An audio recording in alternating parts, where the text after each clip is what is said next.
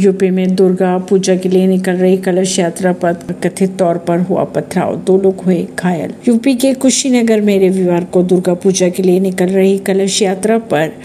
समुदाय विशेष के लोगों ने कथित तौर पर पथराव कर दिया जिससे एक बच्चे समेत दो लोग घायल बताए जा रहे हैं समुदाय विशेष के लोगों के अनुसार मस्जिद के सामने जय श्री राम का नारा लगाए जाने से विवाद हुआ था मौके पर पुलिस बल कर दिया है तैनात परवीन सिंह नई दिल्ली से